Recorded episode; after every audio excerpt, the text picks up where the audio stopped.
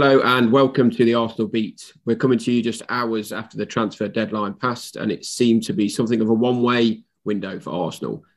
I'm Mark Mann-Bryans from PA Media, and I'm joined by the Telegraph Sam Dean and Charles Watts of Goal to dissect and analyse Arsenal's window as well as the legacy left at the Emirates Stadium by one Pierre Emerick Aubameyang and what is next for Mikel Arteta and Edu.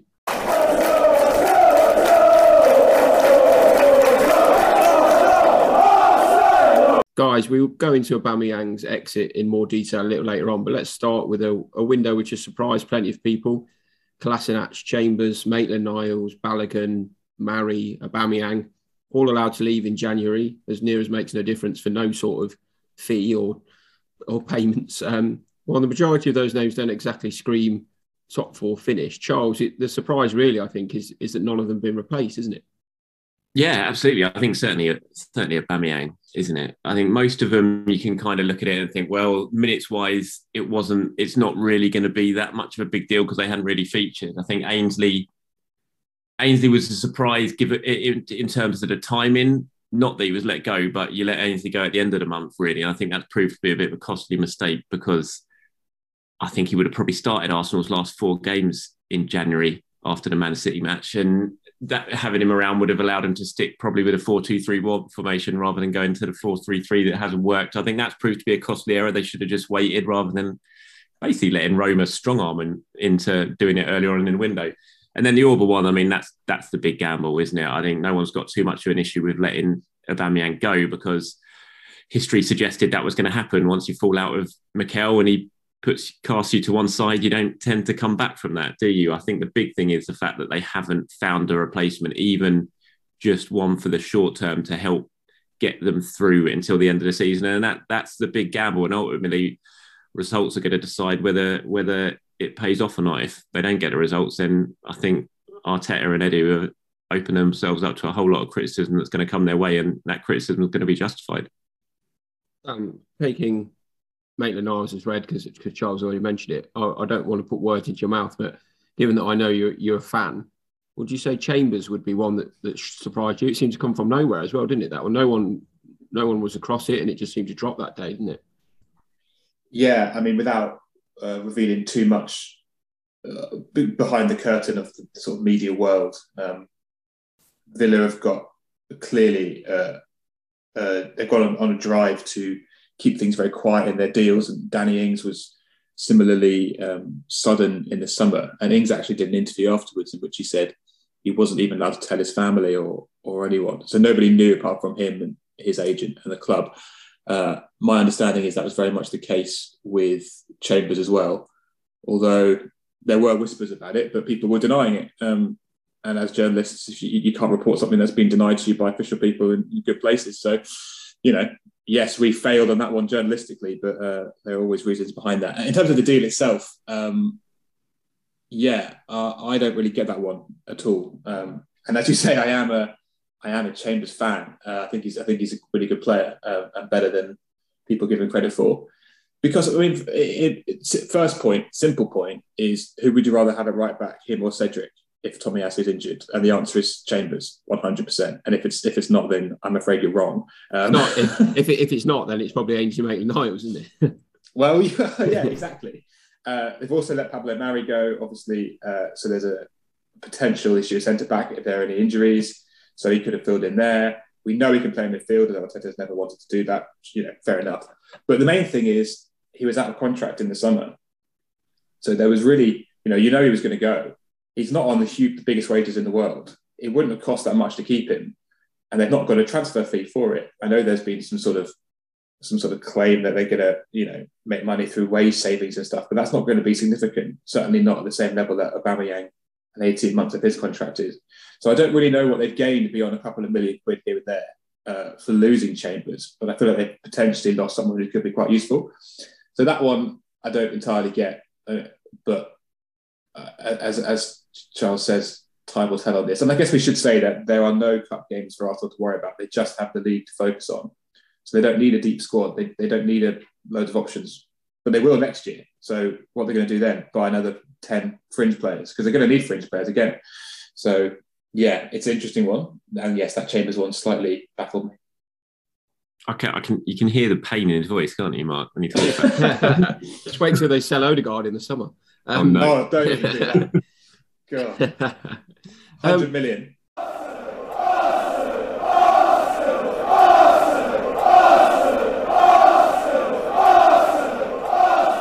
You touched on it a little bit there, Sam. Um, the, the cutting of the wage bill has been something of a legacy almost of, the, of this Edu and Arteta reign. We were in our WhatsApp group this morning having a chat about it, and I was saying, yeah, but you know they've still finished eighth. There, there, there seems to be a, a lack of being able to manage things financially on one hand, and then do the plate spinning of also keeping results going well on the pitch. It's it's a difficult difficult thing to juggle, really, Charles, isn't it? Do you think has this window surprised you with how how brutal they've been in those cost cutting measures? yeah, it's definitely surprised me. Um, I think ultimately, you know, the summer's going to be key. They've, they've, like you said, they've freed up a big amount on their wage bill, and you look at that and think they must, you know, they must be planning for a relatively big summer, and that's what a lot of January has been about. And in a way, you've got to kind of, kind of praise them, I suppose, maybe that they haven't panicked in January when they've been under probably an awful lot of pressure.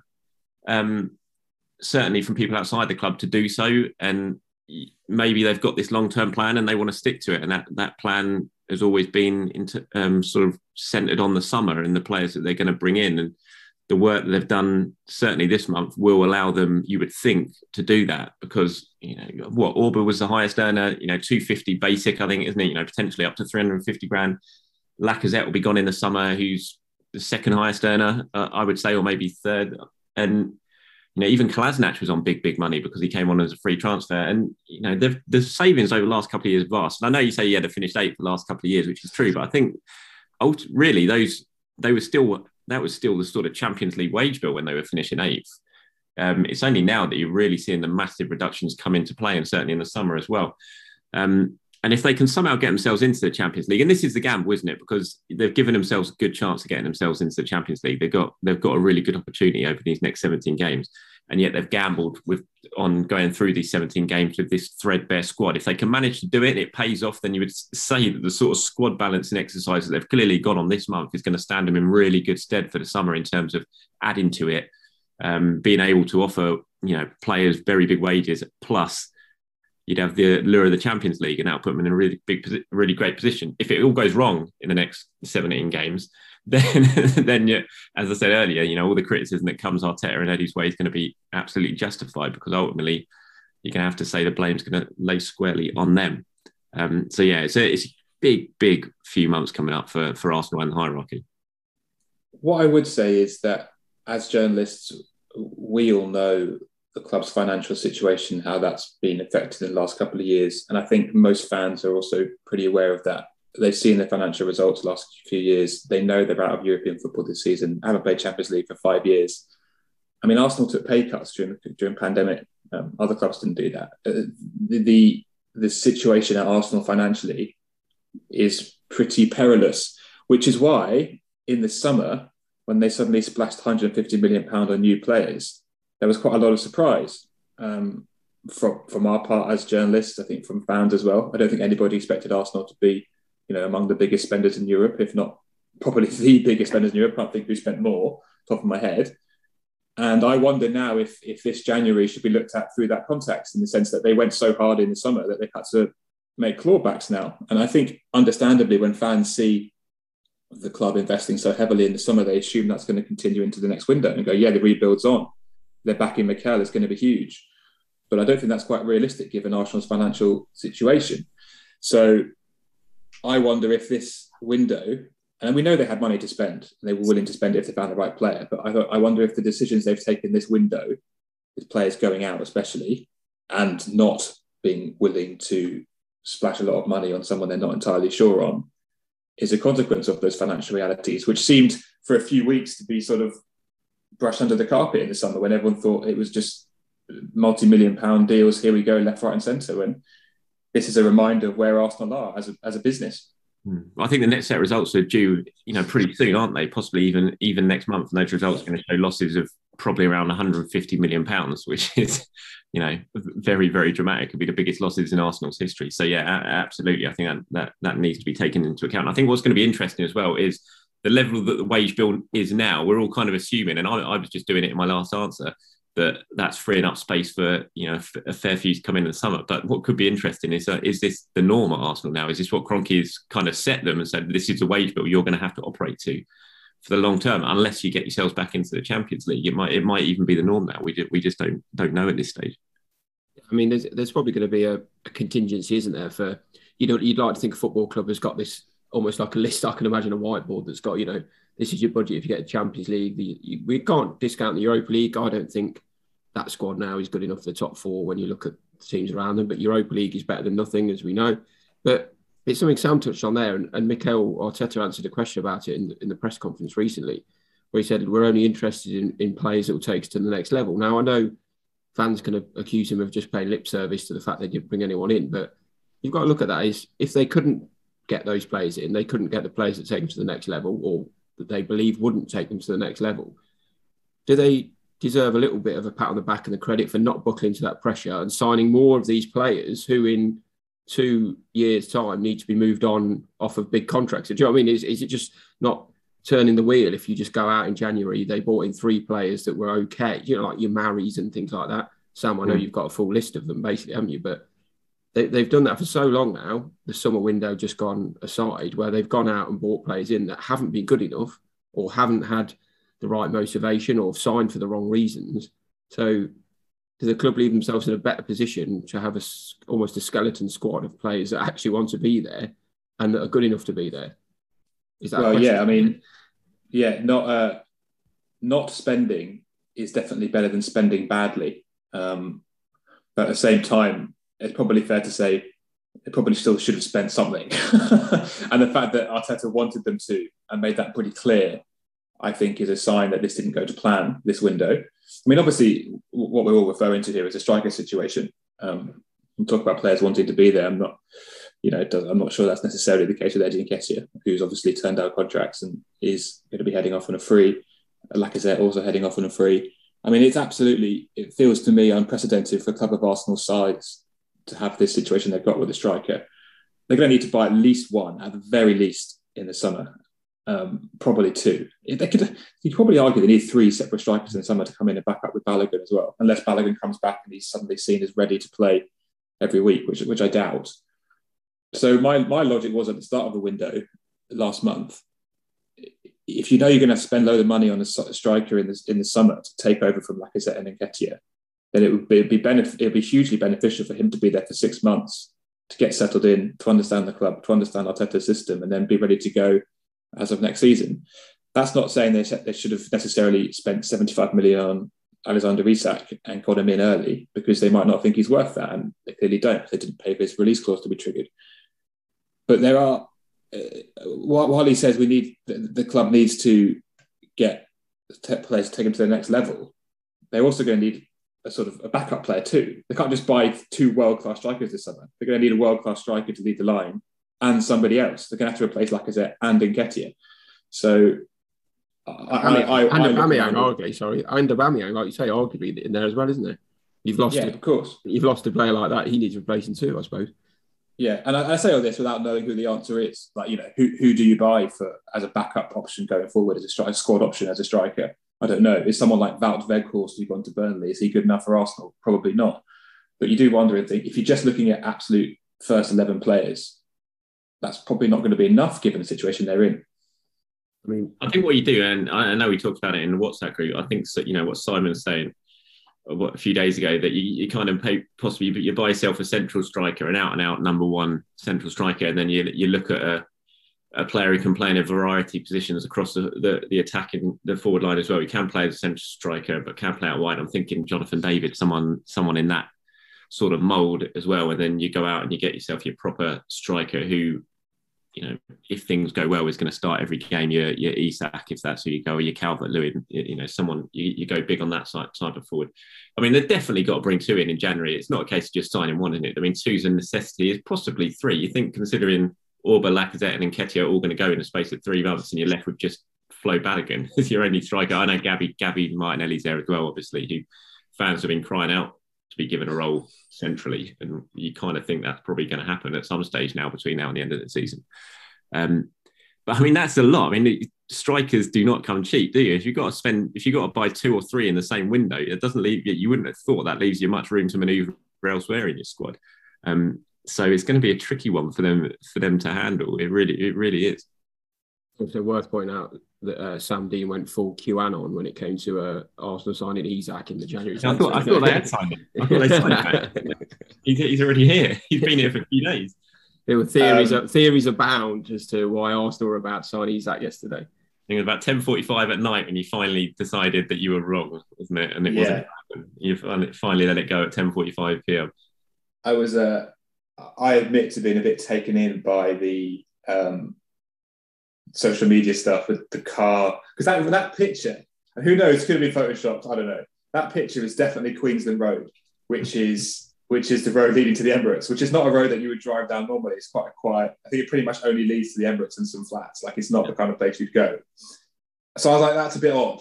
Um, my other and, and the issue I have is that um, you know we all know people in the club and talk to people in the club. Everyone I spoke to was like definitely not not going to happen definitely not and then I managed to convince myself that that's exactly what people would say if they were doing it on the sly as part of like the Amazon documentary or something. So I was like, well, nothing, there was nothing anyone could say to me that made me think, oh yeah, it's not going to happen. Because everything that everyone who denied it and said, Sammy being an idiot, was just proving my point in my own mind. So um, it, it, really, it's it's a great insight into how these conspiracy theories really take hold, um, and they actually are causing a lot of problems for people around the world. And I've got a little glimpse of that myself, albeit thankfully not on uh, vaccinations or Trump or Bill Gates yeah. or any of the issues like that. I was about to say we um, they're, they're, probably more successful than football podcasts. Maybe we should launch a um, conspiracy theories podcast. we got we got plenty to go. Anti-vaccine, you know, 9-11 was an inside job. Blah blah blah. Um, let's quickly move on before I say something that we'll have to edit out.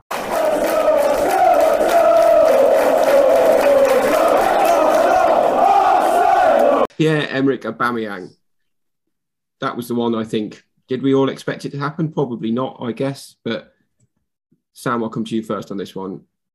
Had had he reached his end, his, the end of his road at Arsenal? Do you think? Uh, yeah, I, I expected it to be a loan. That was my expectation. I think that was the expectation throughout the window, um, uh, especially when it became clear that he was not interested in going to Saudi Arabia. So I thought it would be a loan, and then basically the situation would be addressed again in, in the summer. Um, and then last night late, suddenly that twisted and, and, it became a permanent transfer. And he was he was gone for good. Uh, I mean, as, as you said at the start of the pod, history suggests there was no way back for him and Arteta. Um, that relationship was clearly broken um, in quite a severe way. Um, and I, I, can't see, you know, nothing that Arteta's done as Arsenal manager suggests he would have relented and suddenly let Aubameyang back in the fold. And equally, I don't think Aubameyang was particularly in the mood to do that. And the fact that he turned up in Barcelona without either club, without Barcelona certainly being aware of that, um, is indicative of, of how keen he was to, to get out of London.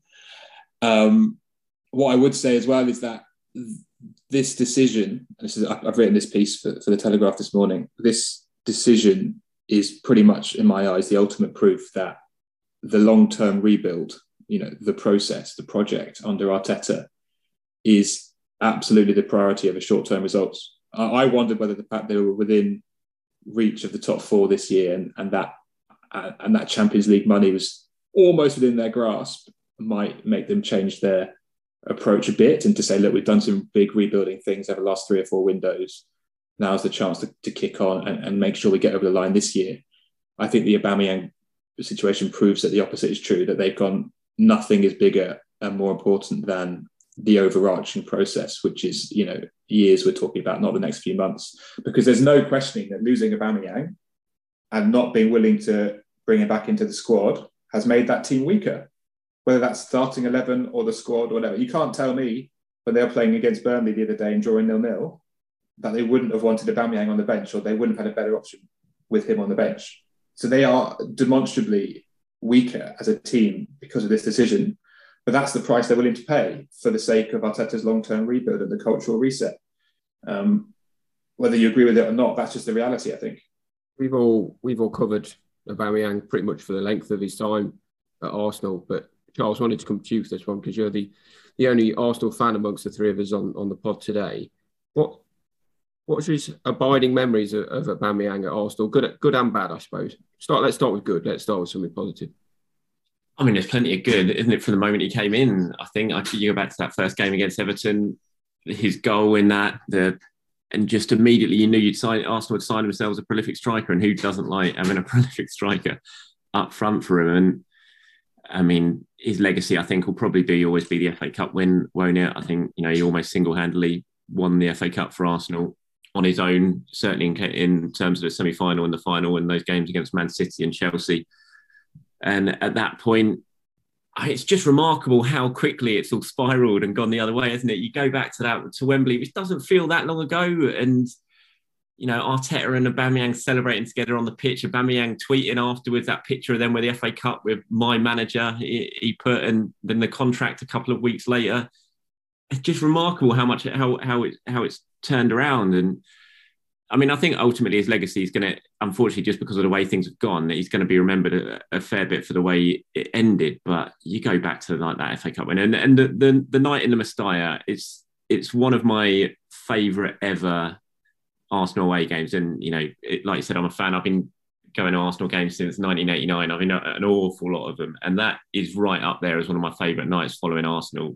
It was just the stadium, the atmosphere, everything about it. You know, European semi-final was special, and to to perform like that, the individual performance that Aubameyang put in, the quality of the goals, the hat trick, and you know, a really big moment for Arsenal because they went behind in that game. You know, it was one 0 the whole crowd was up, and then it was just like bang, Aubameyang took over, and you know, it was a special performance that night. And um, for me, when I think of him, I think I think of certainly Wembley, but also that that night in Spain.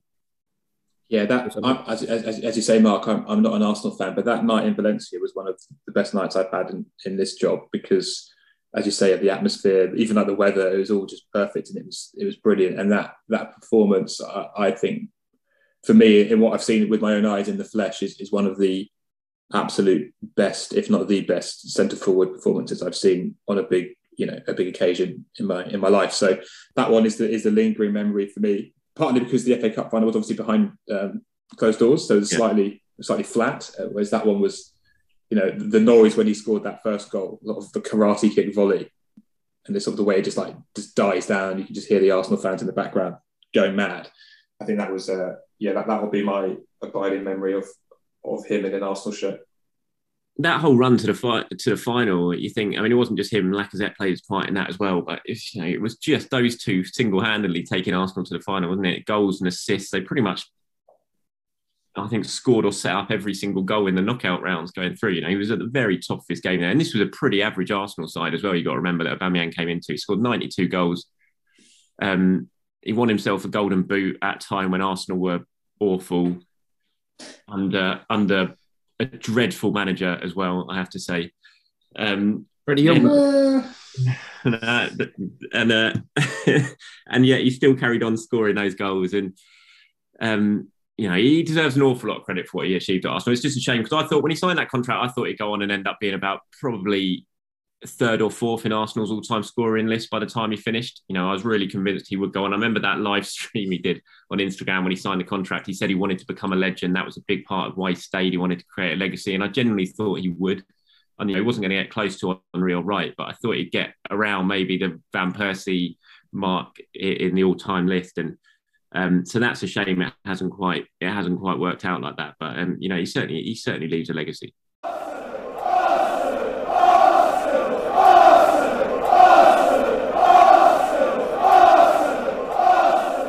I've just got to chuck this in about Valencia because I think it's worthwhile. I've never seen a man's mood change within the space of 24 hours as Charles Watts in in Spain that week. Given that the night before we all had dinner and watched Tottenham beat Ajax in the uh, in the Champions League. oh my god! I still had the, the feeling in the pit of my stomach that, that night after that goal went in. Even the, the first thing I thought about when I woke up in the morning, oh, it's horrendous. I was totally convinced Arsenal would lose to Valencia after that as well. I just thought it was going to be the most miserable, the miserable 48 hours in existence yeah. of watching Tottenham get the Champions League final and then Arsenal lose their semi final. It's a bit, it, um, it, it, oversimplifies it slightly, but when you look at, he was quicker to 50 Premier League goals than Thierry Henry. I mean, I know when Henry had a slow start, but that kind of record, I think he, he got 50 in 79 games. But then you look at that compared to the run he's been on towards the end of his time at Arsenal, and that kind of just shows you that the changes. Sorry, Sam, I've spoken over you a couple of times there, mate. What were you going to what were you going to fire at us? Well, it's not particularly important. I'm just going to make a slight interjection um, after Charlie described Unai Emery as a dreadful manager. One thing I would say, what you can say about Emery, and this is not at all related to anything really good, well, a little bit actually, is that Emery got the most out of Lacazette and Aubameyang individually and as a as a as a duo. Uh, it did more than Wenger did, and admittedly Wenger had less time, and certainly more than Arteta ever has. The year that Emery was there, the full season Emery had, Aubameyang got 31 goals in 51 games and won the Golden Boot, and yet Lacazette won Player of the Year. So they were both, as you say, Charlie, really good that that season. And I think the way that the, that has changed since Emery left, since they tried to sort of restructure the team the following summer, is one of the the few things I would say in defence of Emery that he he managed to crack that strike force in a way that Arteta has not managed to do. I think he also had them at their peak. To be fair, rather than yeah, yeah. Giving all the credit to uh, you know, is that an Unai Emery picture you got framed on the wall behind you? signed, signed as well. Next to Calum Chambers. Vamos Arsenal. Um, guys, let's um, let's just move ahead a little bit here. We've we know it's essentially a wage cutting exercise. I think we've we've kind of established over the course of the pod. They've also got rid of a couple of more bad eggs, arguably that we saw them do last January as well. That's that's clean. We know the the no dickheads policy as we've as it's been dubbed. But um, what is next for Arsenal? You know what what can the short term and long term ambitions be at this point when clearly finances for, for reasons of COVID and, and beyond are, are so important to the club off the field. Can they marry up with what the fans and clearly the players and Arteta wants to achieve on it? Do you think, Sam? I think if they keep their key players fit for the remainder of this season, they've got a very good chance of finishing in the top four. Uh, that would obviously, as Charles mentioned before in this pod, would would open up a lot of opportunities in terms of investment in the squad and rebuilding and buying the sort of caliber of striker that, that they're going to want or strikers that they're going to want. So I think that's a very much a possibility. I don't think there's much squad depth there though. Um, and you look at what happened when suddenly Xhaka and Partey are out and everything just goes goes chaotic and it falls apart. Um, well, obviously, yeah, Mo, Mo Elneny's still around, so that's good to make sure of the make sure of the wins in the next few weeks. But but yeah, I mean, I'm certainly not ruling out. Uh, I don't think the, the summer business will necessarily hinder them in their push for the Champions League places, but I think it might, and that's the problem. I think there will be times when they will look at the bench and think, "Hmm, we're a bit short of options here," and that could be crucial in a, in a top four race against some very good teams with some very deep squads. So perhaps the lack of Europe and the lack of cup competitions will be a huge advantage. Um, it's it's possible, uh, but at this stage I wouldn't bet on it. So I can see them finishing in Europa League places, spending a fair amount in the summer, and then you know the rebuild goes on. Would would argue? It's, it's a big one, though, isn't it? Go on, Charles. Go on, Charles. You have to, you mate.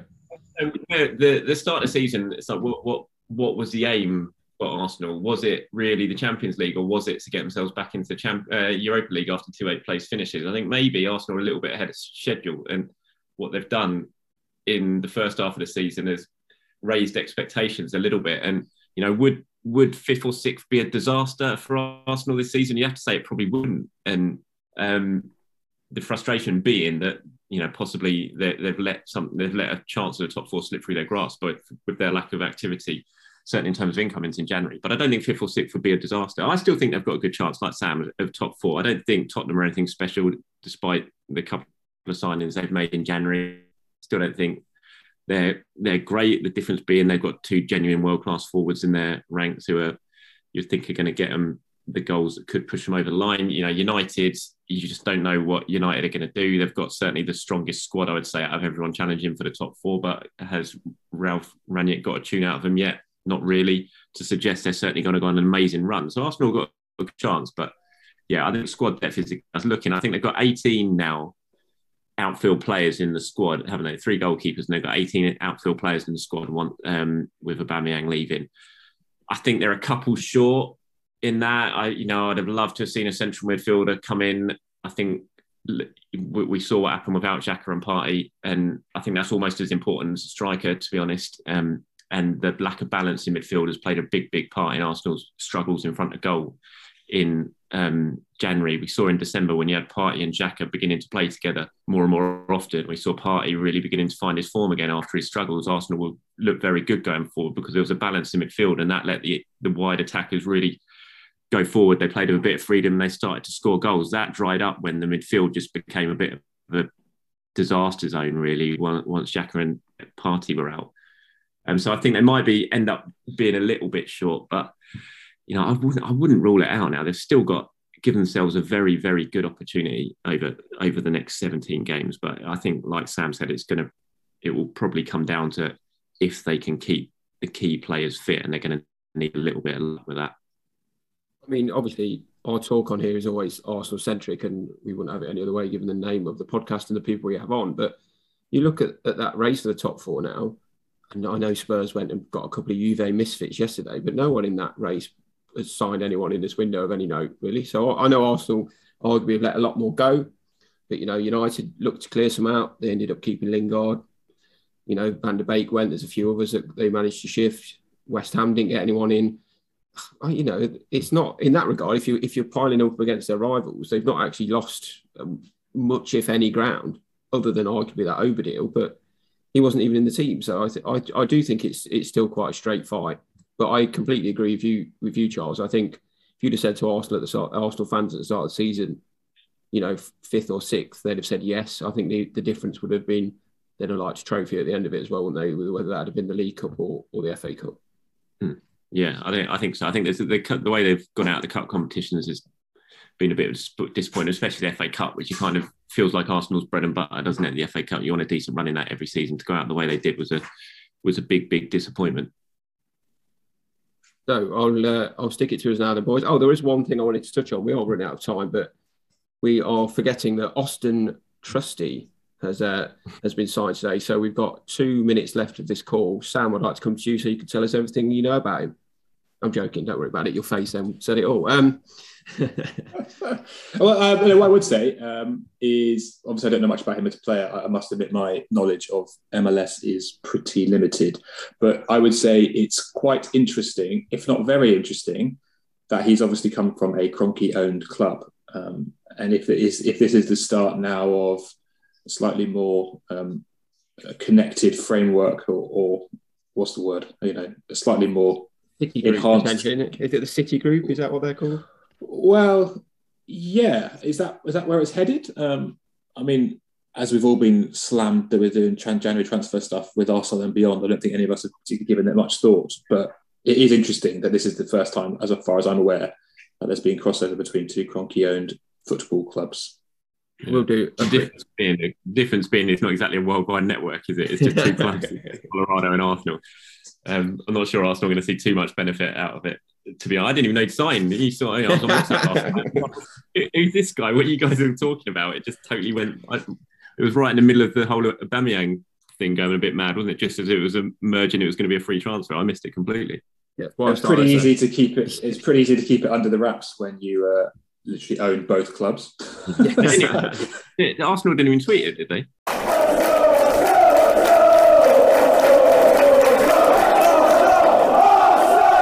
My thanks to Sam and Charles for joining me today. I'll be back on Friday to introduce a compilation of our Gestaguna game, and normal service resumes next week when Arsenal actually start playing football matches again. Cheers.